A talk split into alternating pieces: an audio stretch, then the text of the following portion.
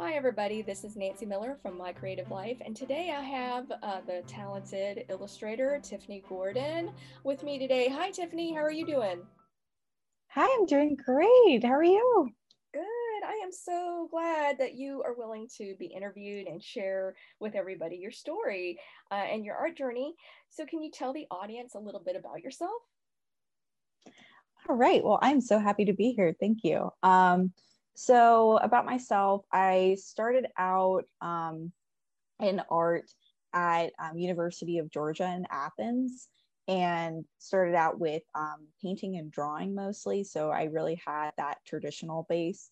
And then um, once I decided I wanted to um, continue my art education, I ended up going to um, uh, Savannah College of Art and Design in Atlanta to study illustration um, for a MFA. But um, yeah, and so I ended up deciding that I really liked the book illustration market. And so that's kind of where my illustration has been focused in. And so I'm getting close to finishing my MFA in illustration with that focus in book illustration. Wonderful. So, can you tell us about the moment you knew you wanted to be an artist or an illustrator?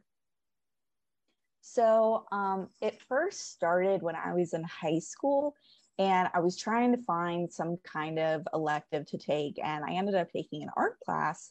And from that moment on, I ended up really finding my niche, like I really enjoyed doing.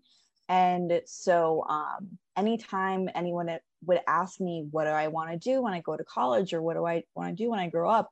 My answer at that point had always been, I want to be an artist. Like, I have no other idea what else I could be. That's just, that just feels right and um, from then on i just decided i wanted to keep pursuing it and really understanding that world and um, making sure that i could prove that i could make a living in the art world being an artist and not trying to go into something like business even though it is a business on its own. But um, just like really enjoying it from that point on. So can you tell us about why you decided to go to graduate school so after I had um, graduated from my undergraduate uh, BFA, I started working retail for a little bit. And then as I was trying to figure out how to incorporate my art into my everyday life from my BFA, I found it a little more difficult trying to go the fine art route just because it I'd always kind of felt like I needed something that would communicate directly with the client or with the audience rather than it just being my own expression of myself. Because that's where i feel like there's that kind of difference between fine art and illustration. Um, so i always wanted to have that kind of communication and that connection with an audience. And so um, i decided just from that point i'm like i really want to do something that is going to make me happy and i need to make that leap and then just decided, all right, I'm going to grad school. I'm going to go for illustration. And I had always imagined SCAD being where I wanted to go because I actually initially really wanted to go to SCAD for my undergraduate, but I wanted to um, make sure that that was the route I really wanted to go, really going into art. So I decided to go to UGA for art so that I could kind of get a little bit of a different perspective first before going into that SCAD environment. So, what's your preferred media to work in and why? So, that kind of goes back to my undergraduate and then how I made that transition um, to my graduate. Because in uh, my undergraduate, I worked solely traditional. So, my favorite medium would be acrylic, and then I really enjoyed doing watercolor and pen and ink, and then occasional graphite. But since starting my graduate um, or my graduate degree, I really enjoy working digitally. And it was my first time learning it. Um, I first started in fall of uh, 2019. And it was my first time working with Photoshop and Illustrator and all of that. And so I ended up starting out on my iPad because I had gotten that as a gift and started using Adobe Fresco. And so once everyone was starting to learn Procreate, it didn't even cross my mind. I just was always doing Adobe Fresco because that's how I started digitally. And so now my choice of medium is doing digital um, fresco um, but then also I'll bring it into Photoshop if I want to adjust it a little bit. And um, I also really enjoyed starting to use Toon Boom Harmony for starting out learning 2D animation. Can you tell us a little bit about your animations? It's so adorable on your Instagram. So, like, um, you know, what made you prompted you to to explore animation? Yeah, so um, with animation, that's always been a source of inspiration for me. So anytime that I've thought of all the different illustrators that have been an inspiration for me, there are a lot of different um, like traditional illustrators, but I also have always been inspired by animated movies, especially growing up. And so um, I really wanted to see how I could incorporate my illustration and my work in illustration into animation and so um, I decided to take a animation class at SCAD with um, Professor Jenna Zona, who is amazing with um, 2D visual effects um, animation. And um, so I started learning the basic, like the principles of um, animation there. And um, just really getting into incorporating the characters that I would create in my illustrations into animation and really see them come to life and kind of have really they just started to feel like they were now serving their purpose that they needed to serve rather than just sitting on a page they could actually interact a lot more with the audience and having more of that communication there um, so I'm still a beginner in animation, but I'm really excited to incorporate that more into my work. Well, you're doing a great job for a beginner. I would not think that you're a beginner from the stuff that I saw on your Instagram. It looked great. So, what type of? You. Oh, you're welcome. So, what type of? Um, you know, you kind of mentioned that you've been focusing on book uh, illustration, and so can you tell us a little bit more about um, why that book illustration kind of hit that point for you as being the type of illustration you wanted to do and, and specifically what kind of book illustration since it's such a wide variety of books that there you can go into? Yeah um, so i actually when I was first joining the graduate program, I also had the intention that I really wanted to teach down the road. And so I figured that um, I would work best in a college environment for teaching. So I, that's why I went for specifically the MFA, so I could be a college professor. Um, and with that in mind, also, I always jump back and forth with my stories. Okay. So um, when I was doing my painting in my undergraduate too, a lot of my paintings and my whole series of paintings would all focus on narratives and mythologies, folklore, and um, really exploring all the different varieties that there are within different cultures. And so then that also led me to learning more about the theories of Joseph Campbell and seeing how um, they all can kind of universally universally i feel like that sounds weird. They all connect essentially. And um it and they all like have their own variations based on their culture. And so that led me to doing all of my different mythology narrative paintings. So then jumping into doing my graduate degree i wanted to continue with um, focusing on a narrative but then also thinking about the different morals and lessons that come from those different types of mythologies and folklore and also how i really like to help others with um, like learning new things and with just really improving their craft and their conceptual thinking and everything.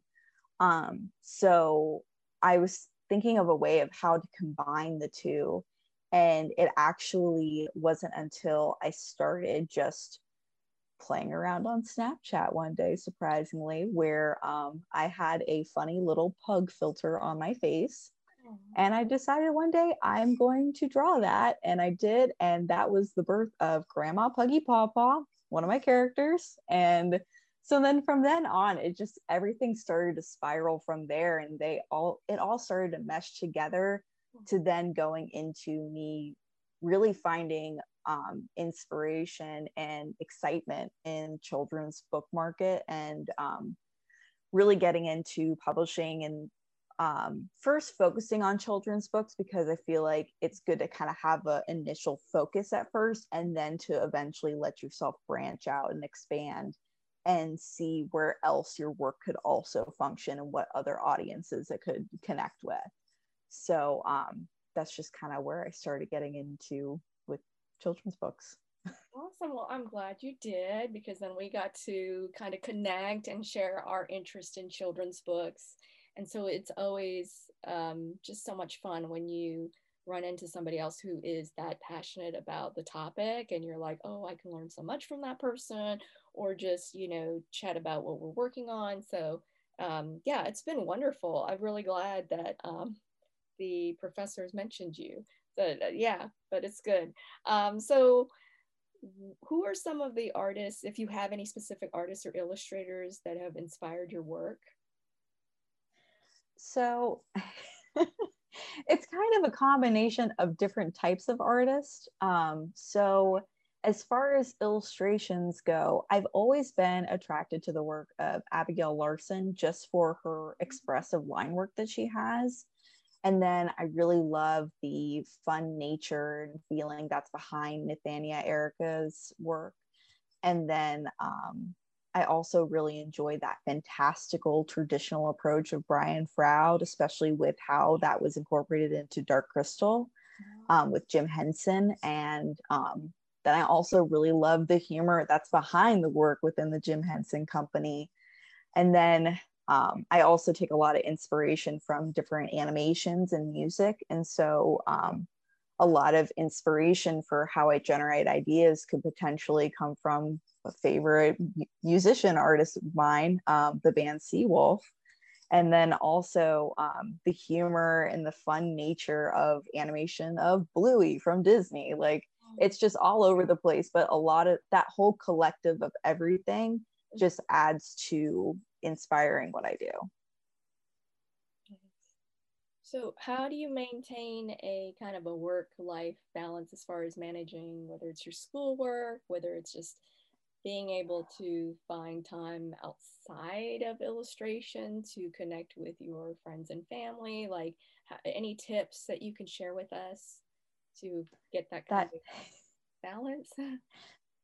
That is the million dollar question. Um, there are times when I really don't know how to balance it, but if there are times when I just am sitting down, I'm like, okay, I know I need to work right now, but let me first work on making a schedule for my working because it's really hard to work when I'm not organized, even though my studio may differ from that opinion because it's typically always disorganized, but I'm trying my best, um, just like everyone is but um, most of the time what i'll do um, when i finally do get that chance to create a schedule for myself is make sure that i'm setting time for work and then i make sure i stop at a certain time because if i continue if i let myself continue to work the entire day i won't stop until i go to sleep. And so it gets really hard to step away from the computer and away from the ipad and let myself just breathe and so um, i started trying to uh, like watch certain shows where i couldn't work on my ipad at the same time. Like there are ones that i don't need subtitles for where i can just listen to them as i'm working and i've already seen them before. But then there's others where they have subtitles and it's in a different language. So i can't focus on something else when i have to read the content. So i'll do those kind of little things to really trick myself into not working so I can relax. Um, so at the moment, it's more so that I'm setting a schedule for myself where I stop working at a certain point in the day and then I can refresh the next day. And then um, I try to think of my sketchbook as my personal time, not as my work time, because then that way I can really enjoy my sketchbook, but it's also going to eventually add to my process and my work time. So, what's something you would tell yourself if you could travel back in time about your art journey? A bit of, of advice to your younger self. I would say trust your first mark. Do not overthink it because anytime that I've made something and it ends up being really messy in the end and I don't like how it turns out, it's because I kept on rethinking what I was doing. I kept overthinking it. I kept overthinking the line. And most of the time, the work that I enjoy the most is something that is very spontaneous and I don't overthink it and I just make the line and it ends up and maybe I have to retouch like a shaky line here or there, but at the end of the day, I just need to trust my initial instinct of making that first mark, is what I would tell myself. So, after you've created all the art that you've wanted to make, what would be three final truths you would leave behind? So, um, I would say don't take life too seriously because life is way too short um, follow through to the end. So if you're going to start something, make sure you finish it, even if it's a work of art or if it's a TV show or it's a plan that you had for organizing your day or whatever it is, just follow through to the end because it it feels better when something's finished rather than completely unfinished and you never come back to it. It just feels like it's lingering behind you. So follow through to the end and then loosen up and let yourself have fun with the process, whatever it is, because um, it's those moments when you finally let yourself breathe and relax when you're doing something, is when you actually can enjoy your time and feel like you're living life rather than just always being on edge wanting to get to the finish line. It's like just enjoy enjoy the time, enjoy the process, loosen up. Well, those are great words of advice for our audience. And then where we've been talking about you and your artwork, where can people go to see it? Yeah, so um, I have a website that is um, www.tiffanygordonstudio.com.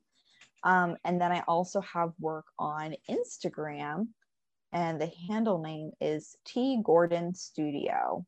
Um, so I'll usually post most of my uh, professional clean work on my website, and then a lot of my um, some of my professional work, but a lot more of my personal work and work in progress on my Instagram. Wonderful. Well, um, everybody, I'll put those in the description box in the podcast uh, notes. Um, but Tiffany, thank you so much for talking with me today. It's it was a delight, and I know that you will be highly successful in whatever avenue you choose, and especially in children's books, because I mean, I can see the passion that you have in the in the process of it, writing and illustrating your own book work. So yeah, so best of luck with everything, and thank you everybody for listening to My Creative Life. Bye. Thank. Bye. Thank you.